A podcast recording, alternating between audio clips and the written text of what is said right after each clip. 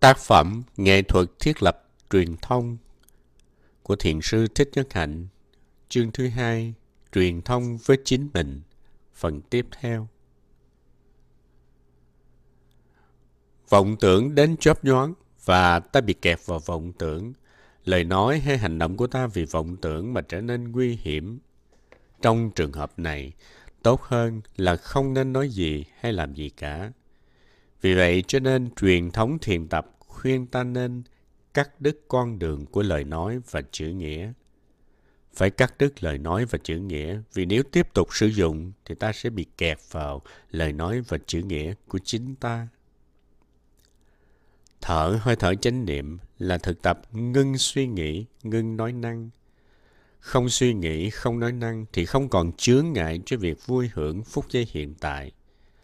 Ta có thể cảm thấy hạnh phúc khi ta thở hơi thở vào, ra, khi ngồi, khi đi, khi ăn sáng, khi tắm gội, khi chùi cầu, khi làm vườn.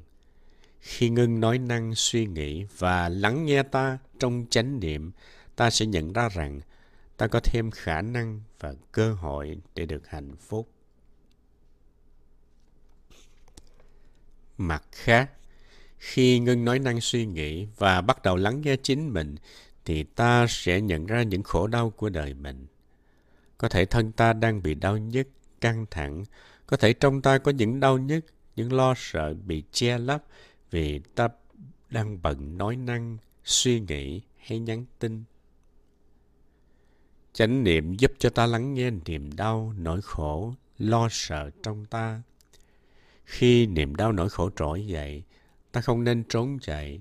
Trái lại, ta phải trở về để chăm sóc khổ đau ở trong ta.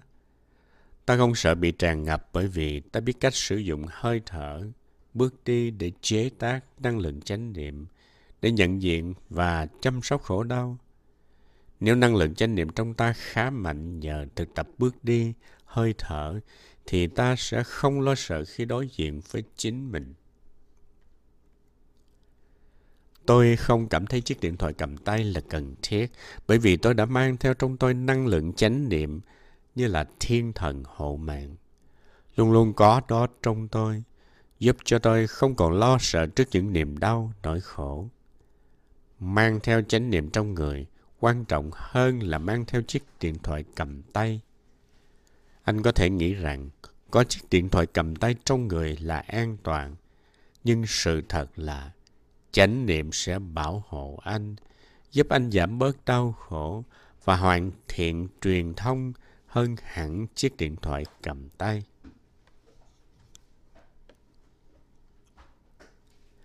Hãy trở về. Giây phút tĩnh lặng khi ngừng suy nghĩ và nói năng, tạo không gian để ta thực sự lắng nghe ta. Ta không phải xa lánh khổ đau, ta không cần khóa lấp những gì làm cho ta khó chịu. Trái lại, ta phải có mặt cho ta để hiểu nhờ đó mà ta có thể chuyển hóa được. Hãy trở về nhà và lắng nghe. Nếu anh không truyền thông được với anh thì anh không thể truyền thông với ai khác được. Hãy trở về tiếp tục trở về đem thương yêu mà truyền thông với chính mình đó là phép thực tập. Anh phải trở về và lắng nghe niềm hạnh phúc đang có lúc này. Anh phải trở về và lắng nghe khổ đau trong tâm và trong thân của anh và học cách ôm ấp, thoa dịu khổ đau.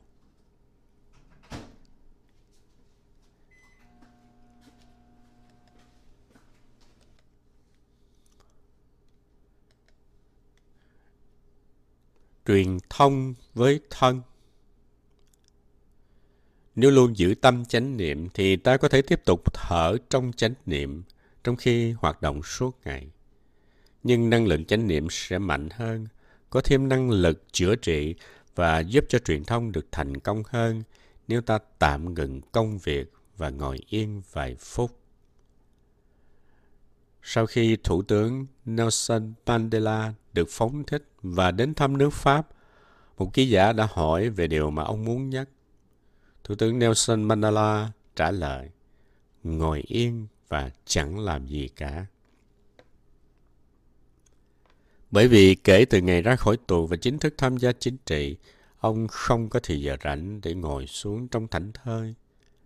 Chúng ta nên dành thời giờ để ngồi yên, dầu chỉ vài phút, bởi vì ngồi yên là một niềm vui. Lúc ta bức rứt, loay hoay không biết phải làm gì, đó là lúc mà ta nên ngồi xuống. Ngay khi ta cảm thấy bình an thì ngồi yên cũng là tốt. Ngồi để nuôi dưỡng thói quen thực tập ngồi yên. Khi ngừng lại và ngồi xuống, ta theo dõi hơi thở vào ra trong niềm vui và mọi chuyện sẽ tốt đẹp hơn bởi vì giờ phút hiện tại đang có đó cho ta. Phải thở thế nào để có được niềm vui? Khi ngồi xuống và thở trong chánh niệm thì thân và tâm sẽ truyền thông và gặp nhau. Đây là một phép lạ bởi vì thường thường thì tâm một nơi và thân một nẻo. Tâm ta mãi lo toan, tính toán cho dự án. Tâm ta mãi tiếc nuối quá khứ, lo lắng cho tương lai. Tâm ta xa cách thể xác. Khi thở hơi thở chánh niệm thì thân và tâm hội ngộ, không cần phải sử dụng kỹ thuật cao siêu, chỉ cần ngồi yên và thở trong chánh niệm là ta có thể đem tâm về với thân, thành phần chủ yếu của ngôi nhà của ta. Khi ngồi trước máy vi tính nhiều giờ, ta có thể quên đi là ta đang có một thân người cho đến lúc rã rời, mệt mỏi. Không nên đợi đến lúc đó mới dừng lại và trở về với thân của mình để tăng cường ý thức về sự liên kết giữa thân và tâm, ta có thể đọc thầm câu kệ, thở vào, tôi ý thức thân tôi. Thở ra, tôi thư giãn căng thẳng trong thân tôi. Thiền hành. Bước chân chánh niệm là một cách màu nhiệm đem tâm về với thân. Bước chân chánh niệm còn cho ta cơ hội tiếp xúc với nguồn nuôi dưỡng và trị liệu bên ngoài ta, địa cầu. Bước một bước với ý thức trọn vẹn là ta đang tiếp xúc với mặt đất, với địa cầu, thì không còn cách biệt giữa thân và tâm. Thân là hơi thở, thân là bàn chân, thân là buồn phổi. Và khi ta liên kết với bước chân, với hơi thở, là ta đã về nhà. Mỗi bước chân đem ta về nhà, về với bây giờ và ở đây, để ta có thể liên kết với ta, với thân, với cảm thọ của ta. Đây là một liên kết thật sự. Ta không cần có một thiết bị nào để cho ta biết ta có bao nhiêu bạn, ta đã bước bao nhiêu bước, đốt bao nhiêu calorie, khi bước đi trong chánh niệm, ta phối hợp mỗi bước chân với hơi thở, chú tâm vào bước chân đang in dấu trên mặt đất. Bước một bước, ta ý thức ta đang bước đi một bước và chấm dứt hoàn toàn suy nghĩ. Khi suy nghĩ, ta đánh mất ta. Ta không còn biết những gì đang xảy ra trong thân, trong cảm thọ hay những gì đang xảy ra ngoài ta. Suy nghĩ khi đang đi không thực sự là đi. Thay vào đó, ta phải chú tâm vào hơi thở và bước chân, ý thức rõ rệt bàn chân, cử động của bàn chân và mặt đất mà ta đang dẫm lên.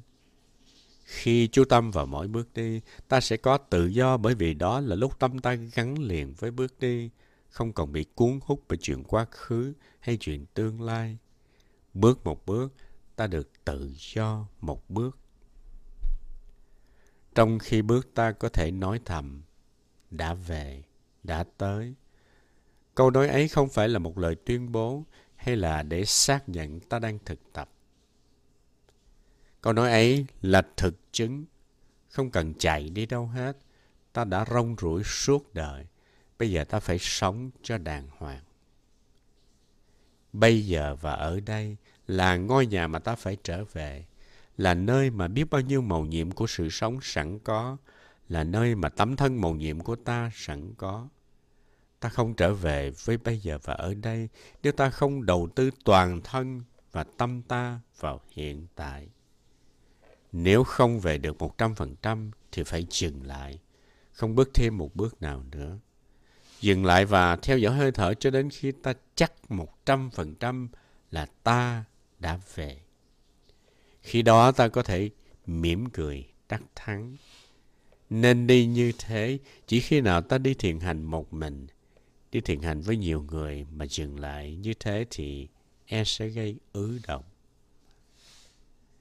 Anh không cần một ứng dụng hay một người khác nhắc cho anh biết là anh đã về. Anh biết là anh đã về, vì anh nhận ra rằng anh cảm thấy thoải mái. Khi đi từ bãi đậu xe tới văn phòng, hãy đi như thế nào để mỗi bước chân đưa ta trở về. Thức tỉnh và liên kết với mình trong từng bước chân. Bất cứ là đi đâu chúng ta cũng có thể đi như người tự do trên địa cầu này. Thưởng thức từng bước chân đi. Mỗi bước chân chánh niệm đem ta về tiếp xúc với thân của ta và thân của địa cầu. Những bước chân ấy có thể cứu chúng ta ra khỏi tình trạng cô độc, cách biệt. Đi trên mặt đất chữa trị tâm trạng lạc loài. Nhiều người trong chúng ta sống một cuộc sống tách rời khỏi địa cầu và khỏi tấm thân của mình. Chúng ta sống riêng rẽ, cách biệt. Chúng ta, những con người, có khi rất mực cô đơn. Chúng ta không chỉ sống cách biệt với địa cầu, cách biệt với người này, với người kia, mà còn cách biệt với cả chính bản thân mình. Cả ngày có khi ta quên đi là ta có một tấm thân. Nhưng khi ta bắt đầu thực tập hơi thở chánh niệm và lắng nghe thân mình là ta cũng bắt đầu nhìn sâu và thấy rằng chung quanh ta có địa cầu. Ta tiếp xúc với mặt đất và không còn cảm thấy cách biệt, lạc loài khỏi thân ta và khỏi địa cầu. Chúng ta thường nghĩ rằng quả địa cầu là môi trường quanh ta, nhưng nếu nhìn cho sâu ta sẽ thấy rằng địa cầu là một thực thể sống động đầy màu nhiệm. Nhiều khi trong cô đơn, ta quên đi rằng ta có thể liên kết trực tiếp với đất mẹ tiếp xúc khổ đau. Khi thở hơi thở chánh niệm và lắng nghe thân thể, ta bắt đầu ý thức cảm thọ khổ đau mà ta đã từng bỏ quên. Ta ôm giữ những cảm thọ ấy trong thân cũng như trong tâm ta, khổ đau trong ta, từng kêu gọi sự chú ý của ta, nhưng ta đã phí biết bao nhiêu thời giờ và sức lực, nhắm mắt làm lơ. Khi thở hơi thở chánh niệm, những cảm thọ cô đơn, buồn bã, sợ hãi, lo âu trong ta sẽ có cơ hội trỗi dậy. Trong trường hợp ấy, ta không cần phải hành động gì ngay, mà chỉ cần tiếp tục hơi thở chánh niệm vào, ra. Ta không xua đuổi lo sợ, ta không xua đuổi hờn giận. Ta chỉ nhận diện và chấp nhận. Những cảm thọ ấy chẳng khác gì em bé đang níu chéo áo ta Hãy bồng em bé lên một cách dịu dàng, ghi nhận cảm thọ mà không phán xét, không xua đuổi, ôm ấp cảm thọ trong chánh niệm là hành động trở về nhà. Khổ đau của tổ tiên. Trong khổ đau của ta có khổ đau của cha mẹ tổ tiên. Cha mẹ tổ tiên ta đã không có cơ may thực tập chánh niệm, vì thế mà không chuyển hóa được khổ đau của mình và đã trao truyền khổ đau đó cho ta. Nếu ta hiểu biết và chuyển hóa những khổ đau của cha mẹ tổ tiên, thì chúng ta chữa trị cho cha mẹ tổ tiên và đồng thời cũng chữa trị cho chính ta. Khổ đau của ta phản ánh khổ đau của thế giới. Kỳ thị, bóc lột, nghèo đói và sợ hãi gây nên khổ đau chung quanh ta. Khổ đau của ta cũng phản ánh khổ đau của những người khác. Ta có ý muốn tìm cách làm vơi bớt khổ đau trên thế giới. Nhưng nếu không hiểu rõ thực chất của khổ đau thì ta không thể thực hiện ý nguyện ấy được. Nếu hiểu rõ khổ đau của chính ta thì ta có thể hiểu rõ dễ dàng khổ đau của những người khác và của thế giới. Chúng ta có thể có thiện chí muốn làm một việc hay đóng một vai trò để giúp cho thế giới bớt khổ đau. Tuy nhiên, nếu chúng ta không trở về với khổ đau của chính mình, ghi nhận đau khổ của chính mình, thì chúng ta không thể nào giúp gì được. Lắng nghe sâu. Khổ đau trong ta và chung quanh ta có thể làm cho ta choáng ngợp. Thường thường ta không muốn đối diện khổ đau vì ta không mấy thoải mái khi mà đối diện với chúng. Thị trường đầy rẫy những phương tiện giúp cho ta trốn tránh khổ đau. Chúng ta tiêu thụ để lãng quên và che lấp khổ đau trong ta. Dù không đói chúng ta vẫn ăn. Dù cho chương trình TV không mấy hấp dẫn, chúng ta không có can đảm tắt máy. Bởi vì nếu chúng ta tắt TV thì chúng ta phải trở về đối diện với khổ đau trong ta. Ta tiêu thụ không phải vì nhu cầu, mà vì sợ phải đối diện khổ đau ở trong mình. Nhưng có một cách giúp cho ta đối diện khổ đau mà không bị choáng ngợp. Chúng ta tránh né khổ đau bởi vì chúng ta không có ý thức rằng khổ đau cũng có ích. Chúng ta cần tới khổ đau. Trở về để lắng nghe và thấu hiểu khổ đau. Ta phát khởi từ bi và thương yêu. Nếu để thì giờ lắng nghe khổ đau thì có thể hiểu được khổ đau. Khổ đau sẽ triền miên nếu không được giải tỏa và chấp nhận. Nếu không thấu hiểu và chuyển hóa khổ đau thì ta mang hoài đau khổ. Không chỉ khổ đau của riêng ta mà cả khổ đau của tổ tiên nữa. Tiếp xúc với những khổ đau do tổ tiên trao truyền giúp cho ta thấu hiểu khổ đau của chính chúng ta. Hiểu thấu khổ đau đưa đến từ bi. Thương yêu sẽ phát hiện và lập tức ta bớt khổ. Nếu biết rõ tính chất và gốc rễ của khổ đau, con đường giải thoát khổ đau sẽ hiện rõ trước mắt. Biết rằng có con đường thoát, ta nhẹ nhõm và không còn sợ hãi nữa. Khổ đau đem lại hạnh phúc. Hiểu được khổ đau luôn luôn đưa tới từ bi. Nếu không hiểu được khổ đau thì không hiểu được hạnh phúc. Nếu biết cách chăm sóc khổ đau thì sẽ biết cách chăm sóc hạnh phúc. Cần có khổ đau để nuôi lớn hạnh phúc. Vì sự thật là khổ đau đi liền với hạnh phúc. Khi hiểu rõ khổ đau, ta sẽ hiểu rõ thế nào là hạnh phúc. Nếu ta biết cách xử lý khổ đau, thì ta sẽ biết cách xử lý hạnh phúc và chế tác hạnh phúc. Sen phải cắm rễ xuống bùn mới mọc được. Từ bi phát khởi từ hiểu biết khổ đau. Tất cả chúng ta phải học cách ôm ấp khổ đau, lắng nghe khổ đau và quán chiếu tính chất của nỗi khổ niềm đau trong mình. Nhờ đó, ta chế tác được năng lượng thương yêu và từ bi. Một khi năng lượng thương yêu phát khởi trong ta, thì tức khắc ta sẽ bớt đau khổ. Khi đã bớt đau khổ, thì ta có thể hiểu rõ đau khổ của người khác và của thế gian. Từ đó, sự truyền thông của chúng ta với người khác là do ý muốn hiểu biết khổ đau của người khác, chứ không phải do ý muốn chứng minh hành động của ta hay ý muốn tìm được một chút thỏa mãn trong lòng. Ý nguyện giúp đỡ là ý nguyện duy nhất.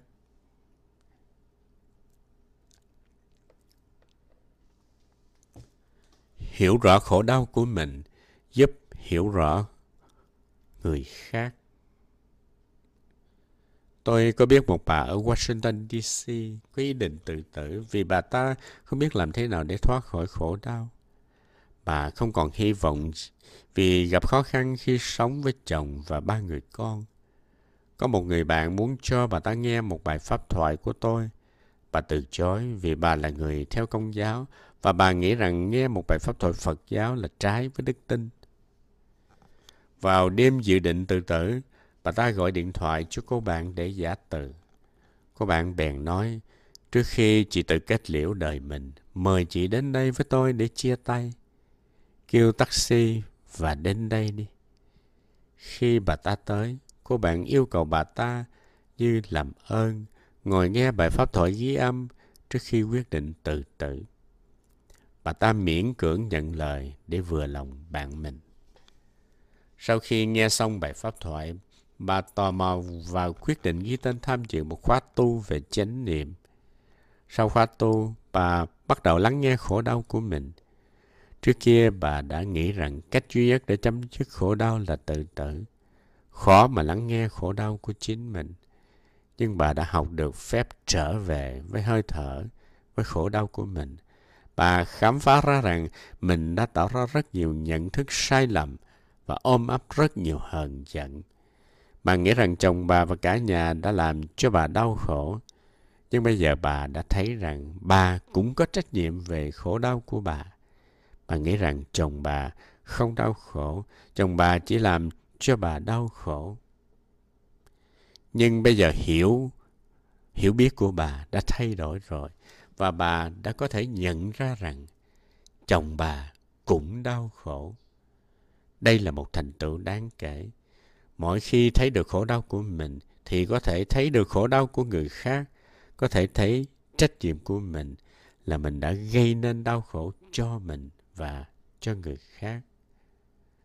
Vào cái đêm hôm bà về nhà, bà đã đến ngồi gần chồng và nói với ông Em biết anh đã đau khổ rất nhiều trong những năm qua. Em đã không giúp được anh, vì vậy tình trạng càng trở nên tồi tệ. Em không cố ý làm cho anh đau khổ, chỉ vì em không hiểu rõ anh. Em đã không thấy khổ đau ở trong anh. Anh hãy nói những khổ đau của anh cho em nghe đi.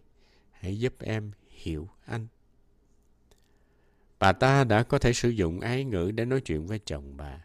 Và ông ta đã khóc cho một đứa trẻ vì trước đây bà chưa bao giờ nói với ông những lời thương yêu như vậy. Mối tình giữa hai người rất đẹp lúc ban đầu, nhưng dần dần nó đã đầy những giận hờn, tranh cãi và thiếu truyền thông chân thật. Đêm hôm đó là điểm bắt đầu cho sự hòa giải giữa hai người. Hai tuần lễ sau, hai vợ chồng và mấy người con đã đến kể cho tôi nghe câu chuyện này. Thương yêu chính mình là nền tảng của từ bi. Ta thường nghĩ rằng ta biết rất rõ, hiểu rất rõ người ta thương, nhưng không hẳn là như thế. Nếu ta không biết rõ khổ đau của ta, thì làm sao ta có thể hiểu rõ khổ đau của một người khác? Không nên tin chắc là ta đã hiểu hết những gì liên quan đến người kia. Ta phải tự hỏi, tôi đã hiểu rõ tôi chưa? Tôi đã hiểu rõ khổ đau và nguồn gốc khổ đau của tôi chưa? Một khi ta đã có ít nhiều hiểu biết và tuệ giác về khổ đau của chính ta, thì ta mới có thể hiểu biết và truyền thông với người khác. Nếu anh không chấp nhận được anh, nếu anh ghét bỏ anh, oán giận anh, thì làm sao anh có thể thương yêu một người khác và truyền đạt thương yêu đến người ấy được? Hiểu mình là tối thiết để hiểu người khác. Thương mình là tối thiết để thương người khác. Khi đã hiểu rõ khổ đau của mình, thì ta sẽ bớt khổ và có thể hiểu rõ hơn khổ đau của người khác. Khi đã biết một người đang đau khổ và thấy rõ nguồn gốc của đau khổ nơi người ấy, thì ta khởi tâm từ bi.